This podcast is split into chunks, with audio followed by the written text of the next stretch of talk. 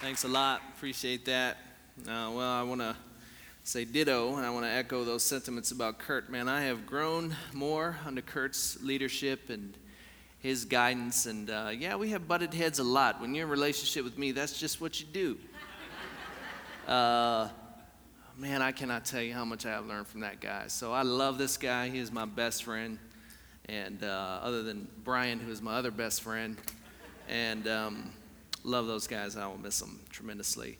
Uh, man, I'm bummed, man. I, I, left a year too early. I want to go to that Israel trip with you guys. Maybe I can hook up and meet you there or something. But uh, we're going to jump into the text today. If you have your Bible, you can open to John chapter 4. And so here's what I wanted to do today with my last sermon is kind of preach the first sermon I preached here. That's what I wanted to do. And I want to talk a little bit about uh, why, why I love this church and why you should too, and what I think this church is all about, and what I know this church will continue to be about. And this is, frankly, what I hope your life is about. I hope this is what you are all about. This passage, John chapter 4, and the story of the, uh, Jesus' interaction with the woman at the well has really become for me a defining mode of ministry. Because Jesus does a couple of things in this passage that that should define us as Christians. John starts his gospel out. By the way, his gospel is what's called an ancient biography. The gospel of Luke is a monograph, which means it's sequential. The gospel of John is not sequential, it's a biography. So if you read uh, Kurt's book, uh, Epic Grace Chronicles of a Recovering Idiot, uh, that's a biography, but it's not sequential.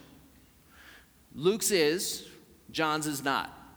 What John does in an ancient biography, what ancient biographers did is uh, they would sum up their entire book in one chapter at the beginning. So they would write the book, guys like Cicero, they would write their biography and then they would go back and write an introduction chapter in the same way that many uh, modern author, authors do today. And so John's introduction to Jesus is this that Jesus was a man full of grace and truth. Verse 17, chapter 1, verse 17, he says, The law came through Moses, but grace and truth came through Jesus Christ. And he has already written the stories that show that that is true, and this is the one he has in mind for sure, I, I believe. And it's right here in John chapter 4. So here's the big idea today, and that's that true disciples of Jesus will be known by their ability to show people God's amazing, amazing grace and to tell people God's uncompromising truth. You do those two things, and you will look like Jesus. Uh, this is no more clearly uh, shown in chapter 4. So let's read it. Here, here's what it says it says in verse 1 Now, when Jesus learned that the Pharisees had heard that Jesus was making and baptizing more disciples than John, he's sensing some trouble here. It says, although Jesus himself didn't baptize anyone, but only his disciples did. So he left Judea. Now, that's the southern region. And he departed again for Galilee. That's the northern region, north of Samaria, where he lives. And it says in verse 4, it says, And he had to pass through Samaria. Underline that. So he came to a town of Samaria called Sychar, near the field that Jacob had given to his son Joseph. Jacob's well was there, so Jesus, wearied as he was from his journey, was sitting beside the well. It was about the sixth hour. John's story assumes that the reader already knows that there was great antipathy between the Jews and the Samaritans. That's an understatement. Their long standing feud was due to several factors. The first one was this about 10 centuries before Jesus, the kingdom was unified under David and Solomon. So the northern kingdom and the southern kingdom, parts of the kingdom, Judea and Israel, were unified. It was one kingdom. After Solomon, the kingdom broke apart between two of Solomon's sons, or between two kings. And Samaria became the capital of the north, and Jerusalem became the capital of the south. So immediately, this rivalry between the two kingdoms, like the north and the south in America, Washington, D.C., and New York, you know, this, this, this intense rivalry between these two uh, parts of the kingdom. The rivalry uh, between Jerusalem and Samaria was both political and religious. When the Jews returned from Babylonian captivity years later, they tried to rebuild the city walls in Jerusalem. And so, as they were coming down from Assyria, guess who opposed them? Samaritans fought them hard, tried to kill them, tried to stop their efforts to rebuild their holy city because they did not believe that Jerusalem was the holy city. They believed it was Gerizim in Samaria. The rivalry was also racial. The Samaritans were half breeds. The Assyrians, what they did is when they took over this region, uh, they, they took it over and they uh, sort of colonized it with a bunch of Assyrians, pagans. And those pagans interbred with the Jews, and so most of the Samaritans were half breeds, and the Jews in the south did not like this. Because a true Jew is from Abraham's line. They didn't dig this. So there was great, great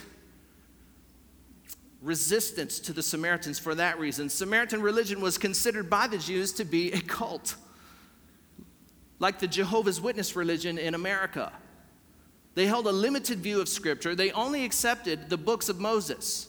So they accepted Genesis, Exodus, Numbers, and Deuteronomy. That was their Bible. The Revelation, the book of Revelation, and their Bible was the book of Deuteronomy, those five books called the Pentateuch. They practiced also pagan mysticism, and they were far more strict about the application of the Mosaic law than the Pharisees. Think about that. This is how religious these people were. And so they were considered by the southern Jews, by Jesus' kinsmen in the south around Jerusalem, they were considered by the Judeans to be cultists. As a result, the Jewish people had absolutely no dealings at all, either in commerce or religiously or socially with the Samaritans, and they avoided traveling through that territory altogether. When a Jew was traveling from the south up to Galilee, they wouldn't go through Samaria, they would take a detour into the east through Perea and the Decapolis. That's why I want to go on that trip because I want to see all that. I study about that stuff all the time.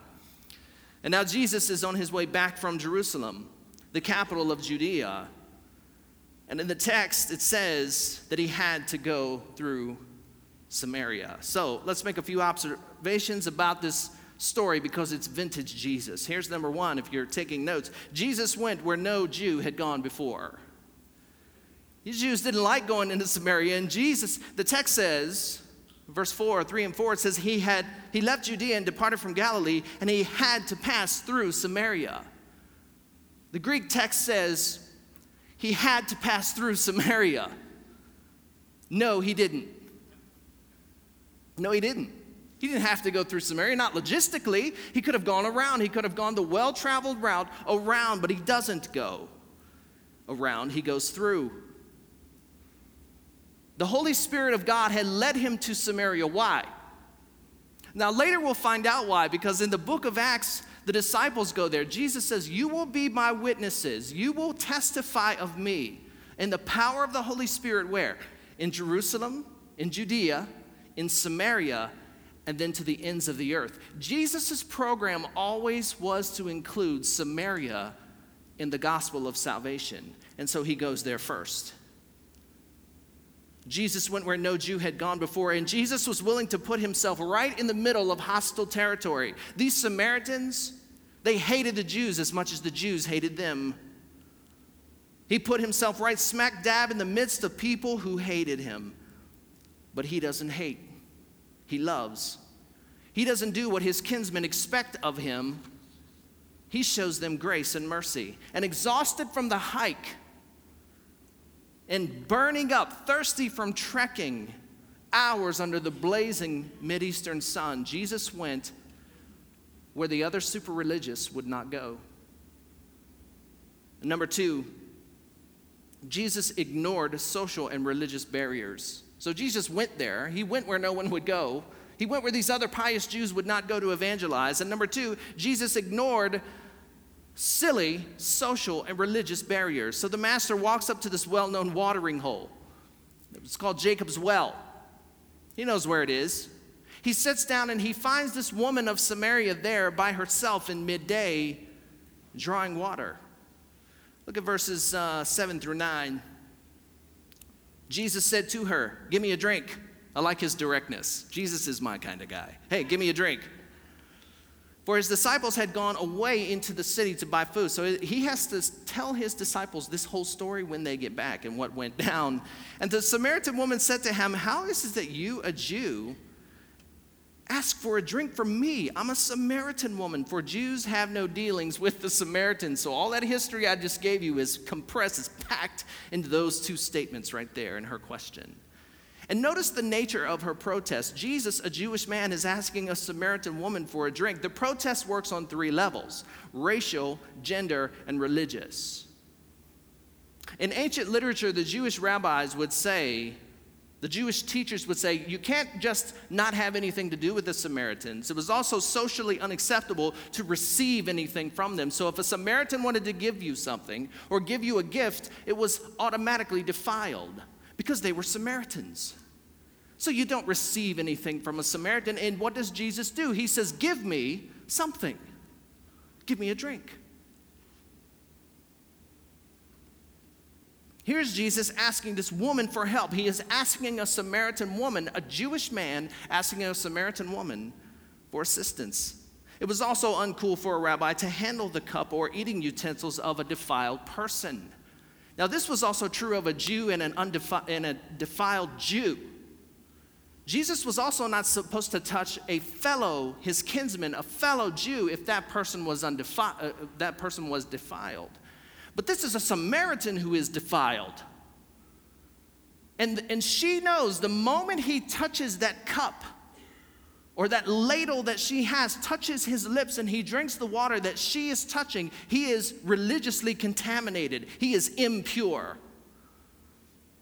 And Jesus doesn't give a rat's rear end about that. He doesn't care about stupid social and religious barriers. He doesn't care about these man made traditions that, that are barriers between him and the people that he's trying to reach. He is there to give her a gift of grace that she cannot imagine. And he cares about the people that he is going to swing, he is going to hang on a cross for later. Jesus wants to show the Samaritans his amazing grace, his epic grace, to take the initiative to reach out to them when they haven't asked him to be there. And their past doesn't matter. Their history of hostility toward his kinsmen, that doesn't matter either. And Jesus has off ramped into this forbidden place to talk to this forbidden woman when no one else would do it. Because he loves lost people. And because he came to give us grace. And grace goes where no Jew would go. That's what it does. It loves the unlovable. And he doesn't blink and he doesn't flinch and he doesn't care what religious people think about him for doing it. And I cannot tell you how many times over the years we have had some fool walk in here and protest us because we had Paul Young come here to offer people healing and grace. How annoying is that? Now, I love those religious people who have done that. I love the religious people who send us the hate mail, who send Kurt, who deluge, Kurt, deluge Kurt's inbox with messages about how we're sinful because we offer sinners grace. And here's what I hope about you, East Point Church I hope you continue to be that church. I do. I hope you keep to be, I hope you continue to be that church where all those sinners are and those religious people looking down their religious noses wonder, why, why do you people let so many, so many smokers in the building, man? Why, why, why? You know, we have had people complain that we have had those, those little ashtrays outside. Remember that? People, when we first put those out there, why, why would you put ashtrays outside of a, a church? This is not the church, this is a Kmart. right? It, it is only hallowed because we are here and we are the people of God. And the people of God love the people Jesus died for. And they reach out and they go. They reach out and they go. So she is stunned by this request, request for water. She is astonished by what follows.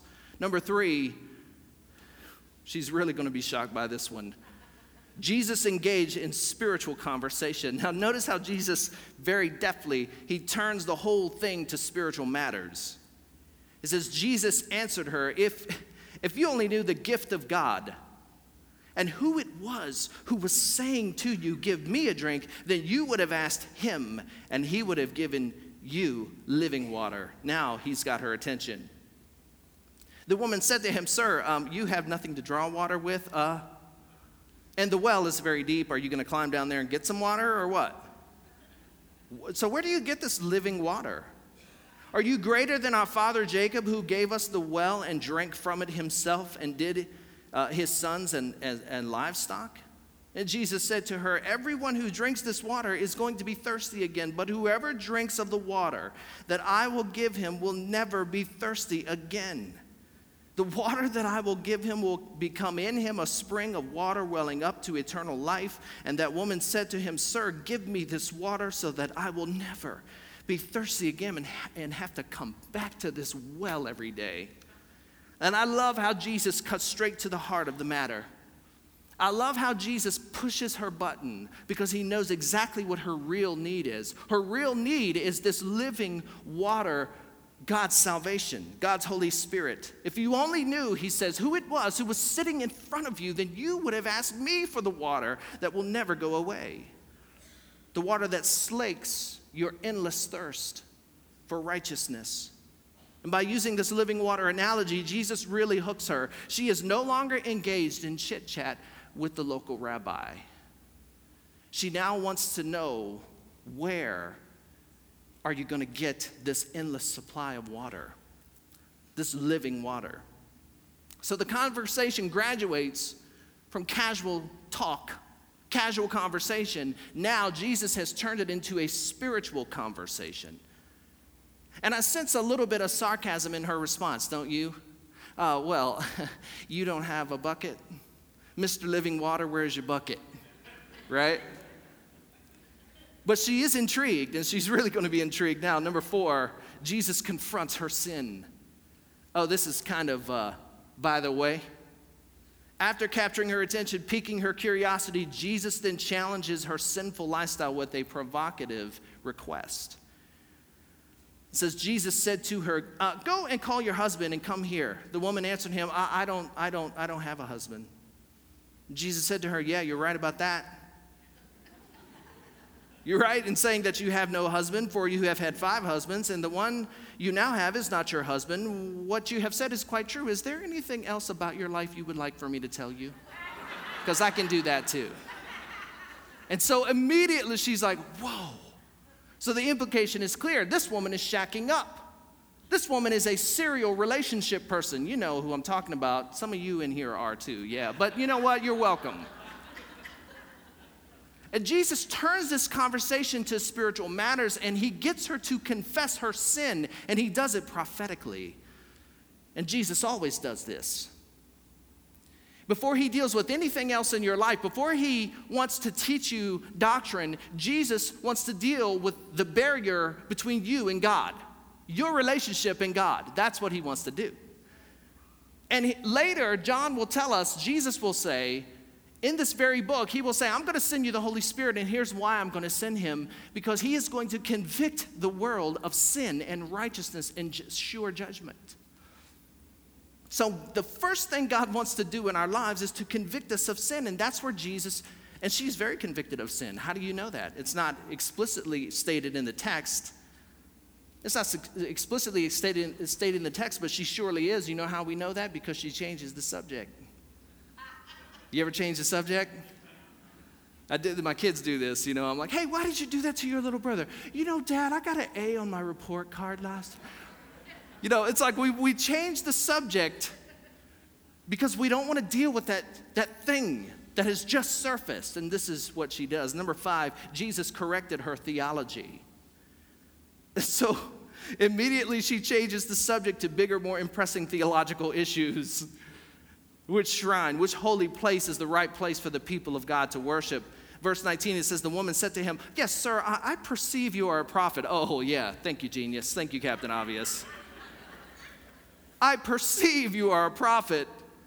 Our fathers worshiped on this mountain, but you say that in Jerusalem is the place where people ought to worship. Now, this is that, that consternation, that angst between the Jews and the Samaritans because the Samaritans say, This is the holy site. You guys don't have it. And Jesus' response is essentially this okay, fine, you want to have a theological discussion? Let's do that. And then he proceeds to tell her she is wrong about everything she knows. What a graceful evangelist. He tells her, You don't know what you're talking about. Salvation comes from the Jews, it doesn't come from Samaria, it comes from the Jews. But a time is coming, Jesus says, when the true worshipers will not worry about where they worship or what place or what holy shrine they worship in. The true worshipers will worship in spirit and in truth, he says. And truth by its very nature, truth by its very nature must be intolerant of error. Well, it can't be true if it's not intolerant of error. Because if all propositions are true, then none are.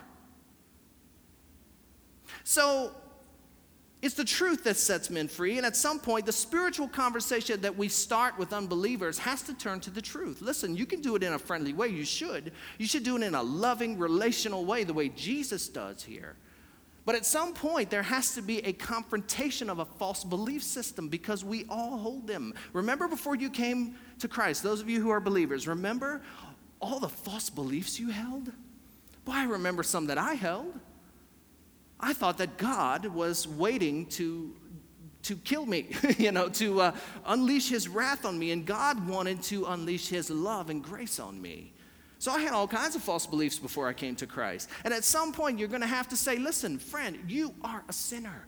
You are far from God and you are headed for a crisis eternity. And that's why Jesus died on the cross for your sins. And Jesus is quite willing to tell her her theology is wrong. But he doesn't just debate the woman. Have you ever been in a fruitless debate, like on Facebook? Like I get in there once in a while, somebody drags me into one of those debates. I usually will make a statement and then some some dude will, will respond to me. And then two hours later, I'm thinking, why did I just, I just lost two hours of my life. You know, I could have been watching like Downton Abbey or something, and that would have been a better use of my time. But Jesus doesn't just want to debate the woman, he wants to reach her, and to do that, he has to confront her in a relational context. The issue here is trust. Jesus has established immediate trust with her, immediate authority with her because of his prophecy. Now, if you don't have that, you have to do it another way. You have to do it through relationships. You have to start a neighboring group. You have to have people over your home. They have to know that you love them before you start laying the Bible on them. That's how it has to happen. So she responds by saying that, well, we'll, just wait for the Messiah to show up. We will just wait for the one who was promised to show up. Who is she talking about? Remember, the Samaritans do not believe in the prophetic text, they don't believe in Isaiah, they don't believe in uh, uh, Malachi, Malachi, or Malachi, however you want to pronounce that. They don't believe that. They only accept Moses. So, what is she referring to? She is referring to Deuteronomy 18 18, where Moses said, Someday there is going to come a prophet just like me and he's going to tell you the words of God, and you better listen to him. And if you don't listen to him, God's judgment will be upon you. And she says, Someday the prophet, the king, the Messiah, he's going to come. And he will explain all things to us. And Jesus says, The one who is sitting before you is he. I am he. Wow. Number six, Jesus then reaps the harvest. So, the entire project in Samaria is so that Jesus could win hearts and train his disciples how to do it later. The disciples return. Notice they protest. In the text, it says, Why are you, what, what? Why are you talking to her? Uh, here, we got you some food. Just eat, and then you'll start thinking right. The fog will clear. And he goes, No, no, no, I'm fine. I'm already full. I'm full because God has been doing his work right here. These people are receiving the good news. And here is why I want to land because, as Kurt said last week, you don't have to have all the answers. You don't have to have all the answers. You don't have to have a couple of doctorates or a couple of master's degrees in theology to reach people for Jesus. Now, those things do help if you want to equip others. That's great. And you should grow in your knowledge and depth of insight. The word commands us that in Philippians 1 9.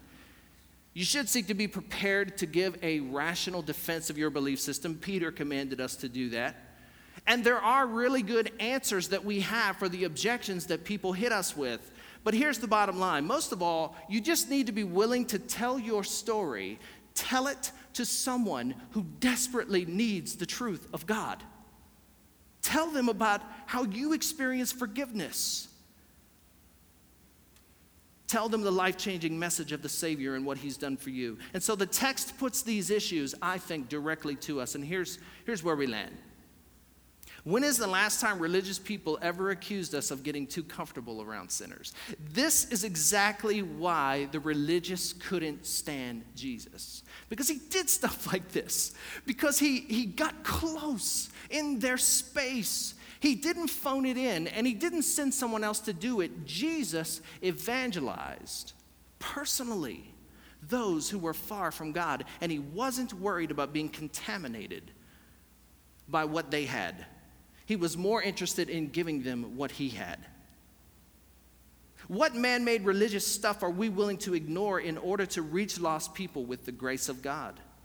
When is the last time we actively, intentionally turned a, a conversation about sports, about this would not apply to those of you who are not here and at home watching football. Okay, this only applies to the rest of us. But when is the last time we we went to a sporting game or a football game or something and watched our kids and intentionally at least one tick, one mark, one degree tried to turn the conversation toward a God conversation?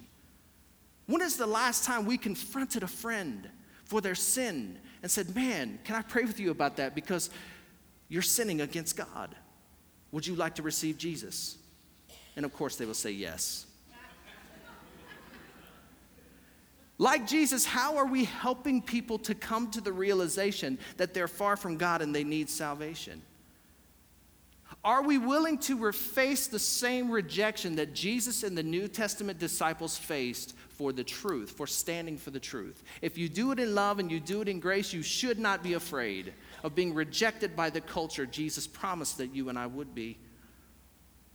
How have we challenged someone's false beliefs? For me, this is like the second skin, it's second nature.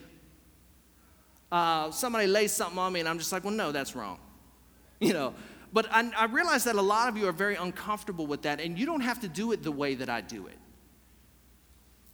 But at some point, you and I are going to have to confront people's false beliefs. And here's the big one. When is the last time we led personally someone to faith in Jesus? It's very easy. Here's what I've learned it's very easy to let the pastors worry about that. You know, it's like, man, I'm going to bring my friend to Jesus, and then Kurt can lead him to Jesus. you know, but what God calls us to do is to lead people to faith in Christ in our homes, in our cubicles, in our jobs, wherever we are, whatever our Samaria is, wherever He has sent us. God wants, to, wants us to personally lead people to faith in Christ. We are to bring the saving life of heaven to every corner of the earth, starting with our patch of it. That's what God has called us to do, and that's my prayer for you today. My prayer is that you would look just like Jesus in this story. And how does the story end? How does the story end? The woman goes back to her town in Sychar. She goes back to her town and she tells everyone the good news of what Jesus has done for her. And this is just exactly the way it's supposed to work. People who are on fire, people who have been transformed, people who have received God's saving truth, what do they do? They want to tell other people about it. And then what do the people say later? We no longer believe because of your testimony. When Jesus gets to the town and he fellowships with these people, they say, We believe because we have seen it for ourselves. We have heard the truth for ourselves. And that is what we're to be all about. Is making disciples with grace and truth who will make more disciples. That's the job of the church. And that's my prayer for you, that you will keep doing that. Amen? All right, let's pray. We're done. Let's pray. We're going to close it the old fashioned way. I want to pray for you before Kurt comes back up. God, I am so thankful for this great church, this great, great commission church. And I pray that every person in this room that is a part of this fellowship, that is a part of this church, will be on fire.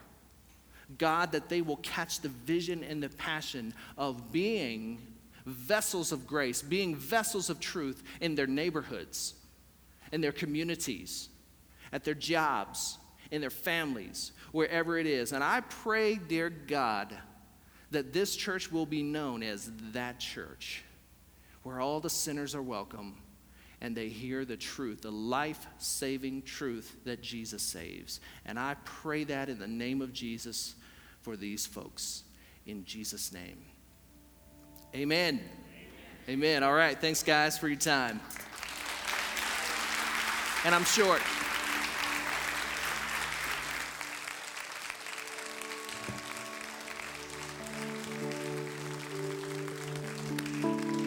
I'm going to ask uh, Brian and Matt to come on up, and Jeff, you guys come on up right now. I want to pray for you. It is an honor for me to um, have served with this guy. Carrie, come on up here.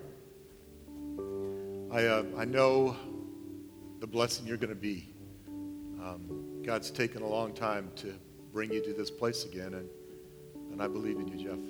I, I believe in you, man. Moving is a big transition. I've got four amazing kids and um, change, is, change is, is challenging. And I want to encourage you to continue to pray for these guys. Uh, the church they're going to is a great church, and uh, they're getting a great gift in you too, in both of you. And we just want to pray for you. We want to send you. Uh, I think I can get through this without completely melting down. But we want to send you with joy. Jesus, thank you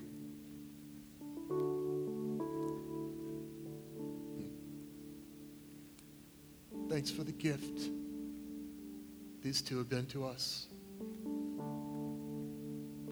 Thanks for the gift they've been to me. And thanks for the gift I know they're going to be to that church in Idaho Falls.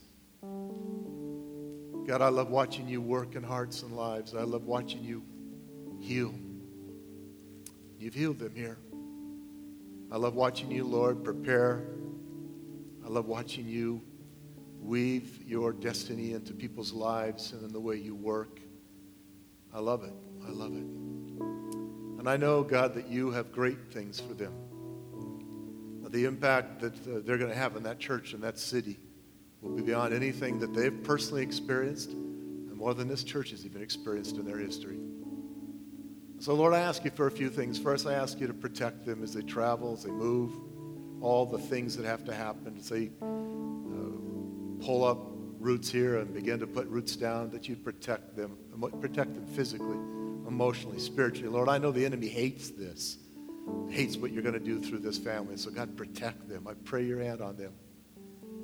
God, I pray that you would continue to do um, what you've done for so many years in Jeff, that you would uh, enlarge his capacity of his heart to, to really now be the senior pastor, to care for staff, to care for church leaders in a, in a different way, that you would give them the anointing of God that, that he's had, that, that you would increase that a hundredfold, Lord. A hundredfold that you give them even more than he's ever had before. And then, Lord, I ask you for your favor on their lives. I pray, God, that even as our hands are on them now, that the favor of God would rest on them. That people would uh, embrace them and see in them and in their marriage and in their children and in their love for you and their passion for the word and in their passion for the church, they would see something that they would just be drawn to you because of it. That the favor of God, Lord, would be on this family and on this couple and on Jeff in a way that would be unmistakably you, unmistakably you.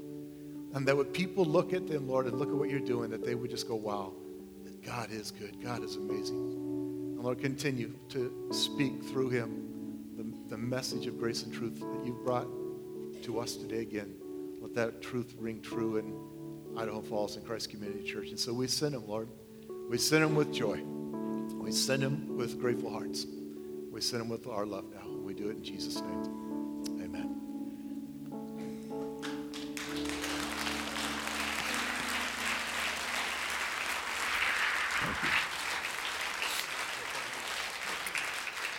Well, uh, they'll be down front if you want to come and say goodbye. Uh, that would be really cool. Prayer team will be around here somewhere. Uh, there's communion available both sides of the room. We have something new in the very back on the information table. There's actually gluten-free communion. Go figure, they make that now. So if you have allergies, you haven't been able to take it, that's back there as well. I encourage you to uh, grab a new believers packet if you've become a Christ follower recently. Stop by to talk to Sarah about neighboring groups and uh, come back next week. We're going to open a new series. I'm excited to bring you the word. So God bless you guys. Have a great week walking with Jesus. Thanks for being here.